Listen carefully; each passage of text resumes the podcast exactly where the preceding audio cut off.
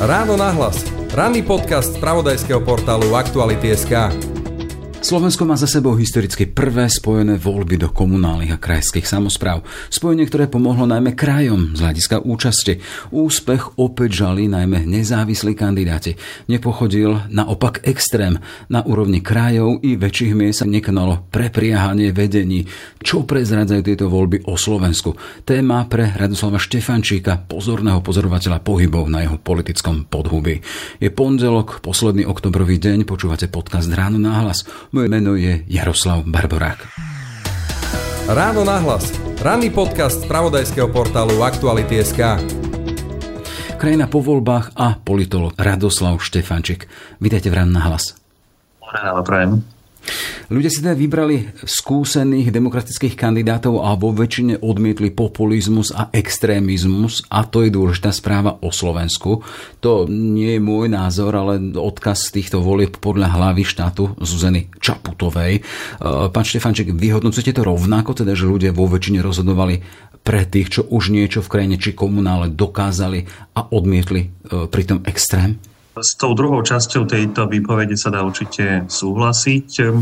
Vyzerá to tak, že kandidáti pravicovo-extremistických strán neboli v týchto voľbách úspešní, to znamená, že ľudia ich odmietli, ale zase nebol by som úplne taký nadšený a nepredpokladal alebo nepredpovedal ich neúspech aj v parlamentných voľbách, pretože tam sa to môže úplne iné inak otočiť Áno, tieto voľby môžu byť akýmsi obrazom slovenskej spoločnosti, ale stále hovoríme o voľbách komunálnych, kde sa ľudia rozhodujú podľa úplne iných kritérií.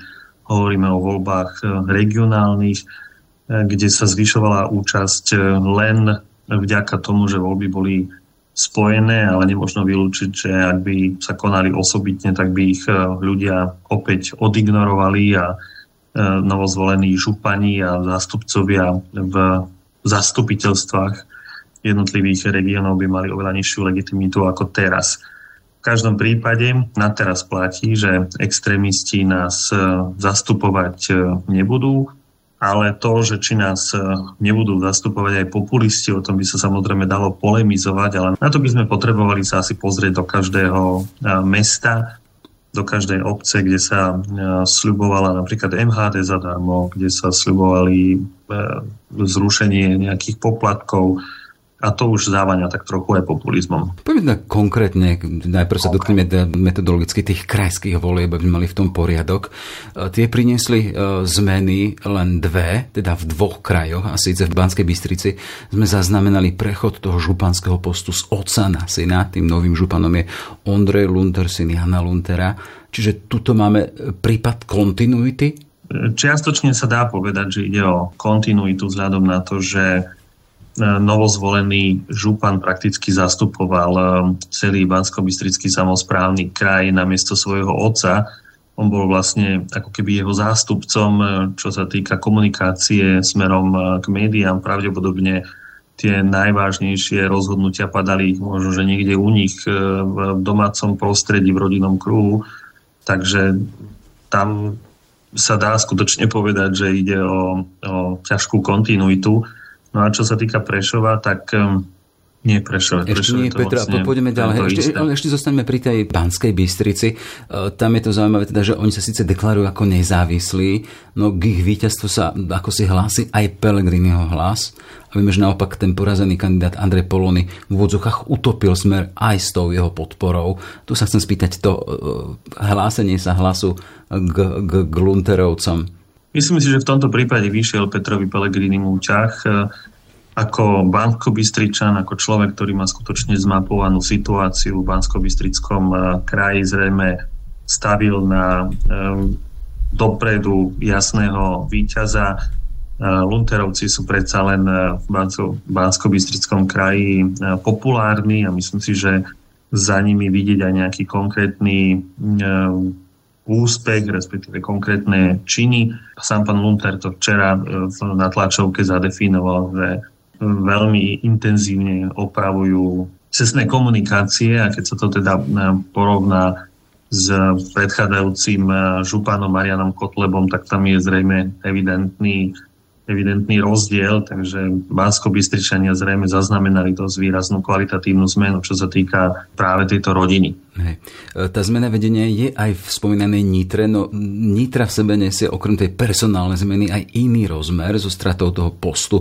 Milana Belicu prichádza o svojho človeka v kraji aj spomínaný Ficov smer, hoci sa k nemu hlásil len tou tichou podporou. Ako to hodnotíte? Veľmi dôležité, ale tak ako mm, Vladimír Mečiar a v konečnom dôsledku aj Robert Fico, tak e, voličom sa v úvodzovkách e, prejedol aj tento kandidát. E, bol na svojej županskej stoličke skutočne veľmi, veľmi dlho a zrejme obyvateľia Nitrianského samozprávneho kraja si povedali, že už asi nedokáže priniesť nič zásadné ale je skutočne zaujímavé, že išlo o súboj medzi kandidátom hlasu a kandidátom e, Smeru a práve kandidát hlasu, ktorý sa okrem iného preslavil aj tým, že v úvodzovkách fušoval do remesla infektológom a farmakológom a odporúčal ľuďom e, liečiť e, COVID neovereným ivermektínom, si pravdepodobne pritiahol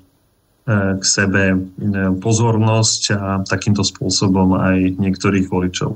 Hovoríme o Branislavovi Becíkovi, lebo zatiaľ nepadlo jeho meno, dynamický starosta, ktorý otorne podporoval Pelegríneho hlas a s ním sa teda aj natešený ukazoval Peter Pellegrini. Možno to považovať za taký prvý väčší úspech, lebo teda vieme, to sú prvé voľby, e, pri ktorých hlas sociálnej demokracie Pellegriniho už aj nejakým spôsobom kandidoval a dával svojich ľudí. Možno to považovať za takú... Je to veľmi dôležitý uh, post pre stranu. Áno, je to veľmi dôležitý post pre e, stranu Hlas, pretože strana Hlas bola e, doteraz prezentovaná predovšetkým e, cez Petra Pellegriniho a niektorých poslancov, ktorí odišli zo smeru do Hlasu, ale práve úspech pána Becika ukazuje, že strana hlas môže byť dobre ukotvená aj v regiónoch a pravdepodobne na nasledujúcom období aj na úrovni komunálu, takže skutočne nejde o stranu na jedno použitie, ktoré možno,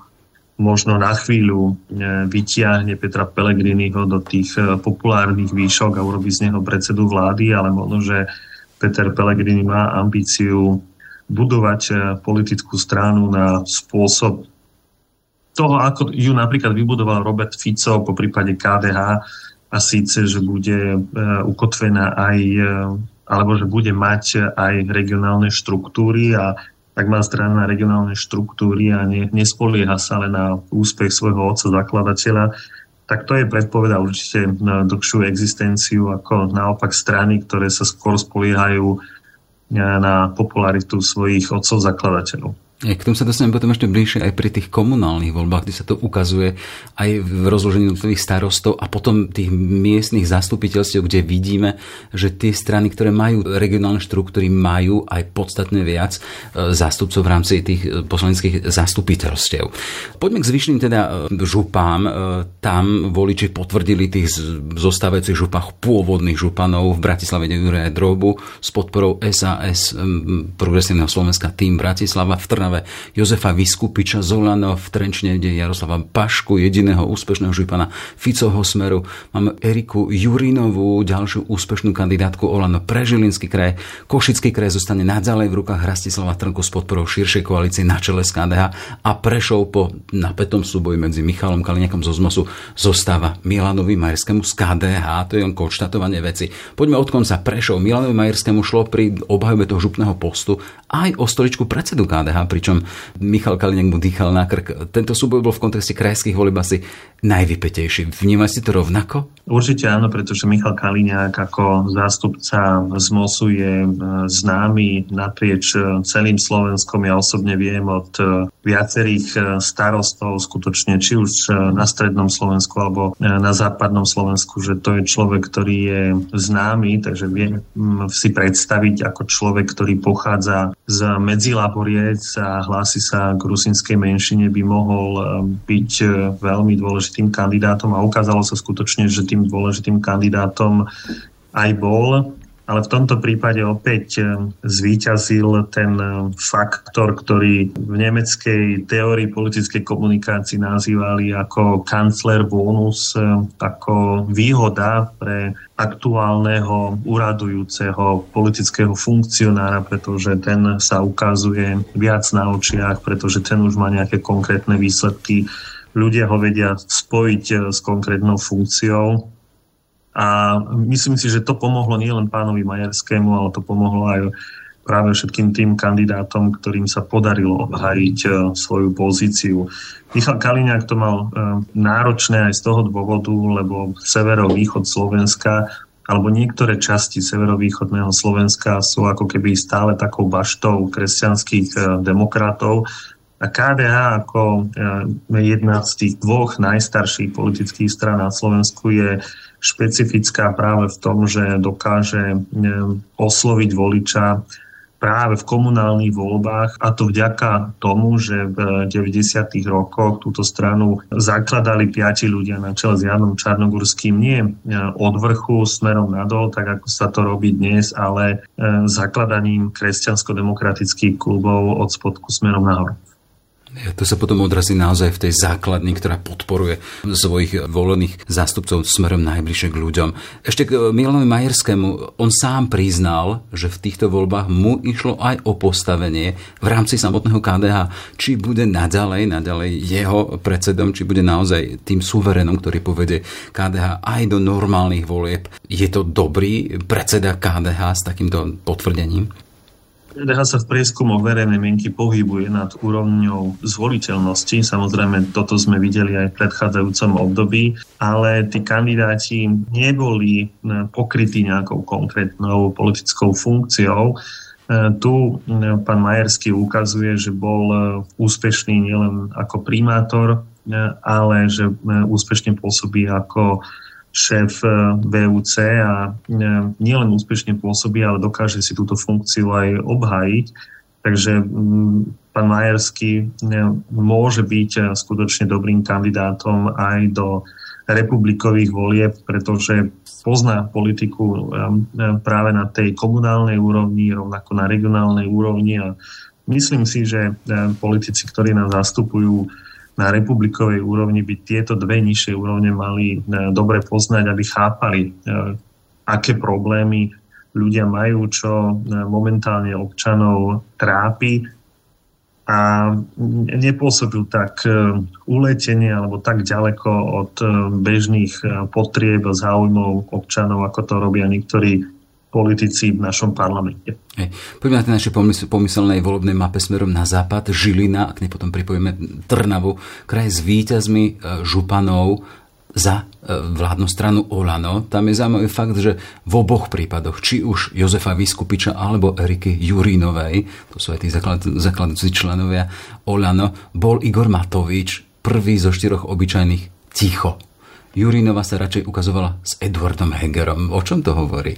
Že tá značka Olano dokáže priťažiť aktuálne? Určite možno, že by som nehovoril ani tak o značke Olano ako, ako, o konkrét, ako e, konkrétne o Igorovi Matovičovi, pretože ak sa niekto dokáže ukázať s Eduardom Hegerom, to ešte neznamená, že by mu to mohlo nejakým spôsobom uškodiť, ale ak e, Igor Matovič e, vedie v rebríčkoch najnepopulárnejších politikov na Slovensku, tak by bol samozrejme veľký politický omyl sa s týmto e, človekom ukazovať a to najmä v tých voľbách, v ktorých e, skutočne ide o každý hlas, pretože e, väčšinový volebný systém predpokladá, že oslovujeme naprieč celým stranickým spektrom aj preto sú niektorí kandidáti považovaní za nezávislých, alebo aj preto sú niektorí kandidáti prezentovaní ako nezávislí, hoci možno, že vo svojom vnútre predsa len vyznávajú nejakú konkrétnu ideológiu, hlásia sa k nejakému e, programu, ale keďže majú záujem osloviť e, voličov z viacerých stranických spektier, tak sa e, radšej neukazujú pod nejakou konkrétnou stranickou značkou. A myslím si, že tak Trnavský župan, ako aj Žilinská županka urobili veľmi dobre, že sa aspoň na chvíľu tak trošku e, zbavili alebo vystúpili z tieňa Igora Matoviča. Aspoň na chvíľu uvidíme, čo bude ďalej. Trenčín a Jaroslav Baška. Ide o parlamentného poslanca Smeru, jeho ex-ministra niekdajšieho obrany. Trenčín je aktuálne jedinou župou, pri ktorej svieti vlajka Smeru. Čo to je za signál? Ja by som na chvíľu e, upriamil pozornosť ani nie na tieto voľby, ale na tie predchádzajúce, kedy e, Smer utrpel výraznú porážku, pretože Smer bol skutočne tou stranou, ktorý ovládal väčšinu e, regionálnych úradov, respektíve väčšinu žúb. A pán Baška ostal jedným z tých, ktorí svoj post vtedy obhájili Možno, že je to aj kvôli tomu, že pán Baška predstavuje skôr takého, taký moderný typ e, politika, nie je nejako úzko previazaný s, s tými najznámejšími škandálmi strany Smeru a pravdepodobne volič e, Trnavskej župy najlepšie dokáže zhodnotiť e, jeho plusy a mínusy a vyzerá to tak, že pán Baška je stále dobrým kandidátom pre e, tento región. Ale netreba zabúdať na to, že to považie bolo vždy považované za baštu e, v minulosti Linkovej slovenskej ľudovej strany, neskôr HZDS a, a dnes ešte stále e, strany Smer. Takže sa zrejme aj očakáva, že to tak skoro e, že táto podpora, tak, že táto podpora Smeru len tak skoro nezmizne. A tu môžeme kontinuálne nadviezať potom Bratislavou a Jurajom Drobom, tam ho podporovala koalícia strán SAS, e, Progresívne Slovensko a tým Bratislava. A vyzývateľom mu bol, a tu zase budeme hovoriť o smere, hovorca Smeru, Jan Máškut. O čom to hovorí? Vyzerá to tak, že hovorca strany Smer má väčšie e, osobné ambície a takýmto spôsobom dokázal pritiahnuť na seba pozornosť, aj keď sa ukazuje, že nedokáže zvíťaziť v bratislavskom regióne, ale tam to zrejme nikto neočakával, pretože keď sa pozrieme na všetky možné voľby od 90. Eh, rokov, tak si musíme uvedomiť, že Bratislava je skutočne baštou pravice, baštou moderných, progresívnych politických strán, takže ak eh, pán Droba mal podporu nielen progresívneho Slovenska týmu Valo, ale rovnako e, svojej materskej SAS, tak sa dalo očakávať e, takýto výsledok. Zrejme by bola situácia úplne iná, ak by tým Valo kandidovali, alebo ak by tým Valo navrhol nejakého iného kandidáta, respektíve ak by mal pán Droba kandidáta z toho e, spektra pravicových voličov, ale vzhľadom na to, že to bol len kandidát Smeru, tak e, jeho víťazstvo sa dalo považovať e, za vopred e, tak jeho víťazstvo sa dalo predpokladať. Hey, a tu len taká poznámka k samotnému, samotnej nominácii hovorcu strany Smer.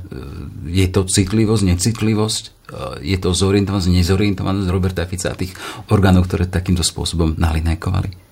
Skôr je to e, personálna vyprázdnenosť strany Smer v tomto regióne, respektíve žiadny iný kandidát nechcel ísť e, do vopred e, prehratého boja, pretože Smeru sa v bratislavskom regióne len málo kedy darí. Pán Vtáčnik ako primátor svojho času kandidoval, tuším, s podporou Smeru ale predsa len pán Vtáčnik bol e, úplne inou osobnosťou, ako bol v tomto prípade e, hovorca Smeru. Ja si skôr naozaj myslím, že hovorcovi Smeru išlo skôr o propagáciu svojej vlastnej osoby, možno, že bude mať e, lepšie postavenie teraz na kandidátke, ale myslím si, že víťazstvo strany Smer alebo kandidáta strany Smer v regionálnych voľbách v Bratislave nikto nepredpokladal. Hej, v tých aktuálnych župných voľbách sa nedarilo poslancom Národnej rady. Zo pár príkladov Lukáš Kyselica, Erik Nariaš z Olano, Martin Belusky, Stanislav Mizik z ľudovej strany naše Slovensko, ani Miroslav Urban, či Miroslav Suja, či Milan Mazurek z republiky. Prepadol tiež Filip Kufa. Čo to je za signál? To sú ľudia, ktorých Slovensko vidí. Pán Šeliga. No, no. To sú ďalej, áno, to sú, to potom komunálne voľby, no. Ide o ľudí, ktorí sú mediálne známi z obrazoviek na Slovensku, ale tí ľudia, ktorým sú najbližšie, teda v, či teda v kraji alebo v komunále, tí ich nejakým spôsobom neocenili tým, že by ich poslali do tých zastupiteľstiev alebo vyššie. Dôvodom môže byť e, niekoľko otázne, do akej miery sú títo ľudia spojený so svojím konkrétnym regiónom, pretože je skutočne veľmi veľa poslancov, ktorí sú zvolení v konkrétnom regióne, v konkrétnom meste, ale po zvolení si presunú bydlisko do Bratislavy bez toho, aby zmenili miesto trvalého pobytu a ukazujú sa viac v hlavnom meste ako vo svojom regióne. To môže byť jeden z dôvodov. Druhý, druhý z dôvodov, to je o, o, oveľa horší a oveľa, oveľa vážnejší je, že ľudia prestali dôverovať e, politikom, ktorých zastupujú v Národnej rade Slovenskej republiky. A to už je skutočne otázka dôvery, ktorú by sa mali zaoberať práve títo e, nezvolení kandidáti z radov poslancov Národnej, e, Národnej rady Slovenskej republiky, pretože ak im ľudia nedôverujú, no tak ja sa potom pýtam, akú legitimitu má súčasný parlament. Ešte jedna záležitosť v tých župných voľbách neúspel žiadny kandidát krajnej pravice. To je to, čo sme hovorili na začiatku, že je veľmi dobré, že ľudia odmietli e, pravicových e, extrémistov. Minimálne sme videli u pána Krúpu, že on sa ani nechce vzdať e, nálepky pravicového extrémistu. Takže je dobré, že ľudia odmietli práve takúto kategóriu politiky. Vyzerá to tak, že v komunálnych a regionálnych voľbách je skutočne o bežné, každodenné starosti ľudí, do ktorých takéto zvláštne ideologické spory vôbec nepatria. Poďme teda k obciam a mestám, a teda k voľbám, ktoré sú najbližšie k občanom. Tu začneme účasťou, tá bola na úrovni 46%, ide o dvojpercentný pokles oproti minulým a ide o zatiaľ historicky najnižšiu účasť v tých komunálnych voľbách. Paradoxne spojením s krajskými, to prospelo práve krajským a ak pred 4 rokmi bolo niekedy boli na úrovni 30%, teraz o vyše 13% viac. Čomu vy pripisujete ten mierny pokles účasti na komunálnych voľbách? Napriek tomu, že sa hovorí o miernom poklese, tak by som skutočne počiarkol to adjektívum alebo ten superlatív, ktorý ste uviedli aj sám, že ide o najnižšiu účasť v komunálnych voľbách v histórii moderného formovania politického systému Slovenska. A jediný dôvod, alebo ten najdôležitejší dôvod vidím v tom, že tieto voľby boli načasované do víkendu, kedy e, ľudia cestujú naprieč republikou, pretože si tak e, pripomínajú svojich e, zosnulých. Takže dávať voľby na dušičkový víkend E, navyše na víkend, ktorý je predlžený, alebo konkrétne povedzme počas e, prázdnin bolo absolútne e, nepremysleným rozhodnutím predsedu Národnej rady Slovenskej republiky Borisa Kolára. Myslím si, že Boris Kolár by pokojne mohol zvážiť, či to nie je na demisiu, pretože on sám hovoril, že spája tieto voľby práve preto, aby dosiahol vyššiu účasť tá vyššia účasť eh, v regionálnych voľbách však nie je spôsobená načasovaním na dušičkový víkend, ale je spôsobená spojením volieb, ale práve tým, že v komunálnych voľbách sa očakávala vyššia účasť, eh, to bolo skutočne na mieste, aby Boris Kolár vyvodil zodpovednosť. A to napriek tomu, že to malo byť eh, po rozhodnutí koaličnej rady, to znamená, že na tomto rozhodnutí participovali všetci koaliční partnery tento dátum nakoniec e, z titulu svojej funkcie predsa len oznámil Boris Kolár. A ja som si to už vlastne myslel vtedy, keď o tom hovoril, že to bolo absolútne nepremyslené, bolo to absolútne zlé. A tu sa ukázalo, aj napriek tomu, že hovoríme o nejakých hm, dvoch percentách, že to bolo veľmi, veľmi zlé rozhodnutie. Nie. Poznajúc Borisa Kolára, predpokladáte teda, že by aj uvažoval, alebo aspoň zauvažoval nad tým, že toto môže byť čosi? Dôvod, ako dôvod na Nie, demisiu? Boris, uh, Kolár, uh, Boris Kolár nemá mentálnu výbavu na to, aby uvažoval v, takýchto, v takých, takejto rovine. Normálne to je nejaký signál. Padla mi obručka pri tomto konštatovaní. Relatívne nízka účasť vo veľkých mestách. Bratislava 36%, Košice 30%. O čom toto hovorí? Keď po tej volebnej mape, by sme videli, že najviac ľudí išlo voliť na východe. No môže to byť spôsobené práve aj tým dušičkovým víkendom, pretože Bratislava je mestom, v ktorom sa e, schádzajú e, obyvateľia pôvodom e, z rozličných regiónov, ktorí majú už v Bratislave trvalé bydlisko, ale vzhľadom na tradíciu dušičkového víkendu na Slovensku jednoducho odišli preč. Odišli preč preto, lebo majú doma deti a chceli ich v úvodzovkách vyvenčiť niekde, niekde v horách, niekde na chalupe a povedali si, že mm, pán Válo a pán Droba to majú isté a nevidia dôvod, aby išli voliť. Takže to môže byť jeden z tých dôvodov, prečo by sa obyvateľia týchto veľkých miest rozhodli, že sa na voľbách nezúčastnia. Čím sú tak tie komunálne, teraz už hovoríme o komunálnych voľbách, zaujímavé pre jedného politologa? Lebo keď len si človek všimne všetky tie možné koalície, ktoré aktuálne boli, tak môžeme tam konštatovať, že napríklad jedna z nich KDH, Olano, Progresívci, SAS, Spolu, Maďarská koalícia a Za ľudí. A tí majú aj 8 poslancov napríklad. Pre mňa konkrétne je zaujímavé. Ja osobne som fanúšikom politických strán, ktoré fungujú na spôsob eh, politických stran, ktoré poznáme z krajín západnej demokracie. To znamená, že sú pevne zakotvené, že nie sú v tieni svojich odcov zakladateľov, že sú skutočne premostením medzi spoločnosťou a štátom. A práve v komunálnych voľbách sa ukazuje, ktoré politické strany sú tým skutočným premostením medzi spoločnosťou a štátom. A vyzerá to tak, že je to práve to kresťansko-demokratické hnutie na jednej strane a strana Smer na strane druhej a tak trochu aj práve tie strany, ktoré zastupujú, alebo tá strana, ktorá zastupuje e, záujmy e, príslušníkov maďarskej národnostnej menšiny a naopak tie strany, ktoré sú v tieni svojich e, otcov zakladateľov, ktoré skutočne fungujú len v závislosti od e,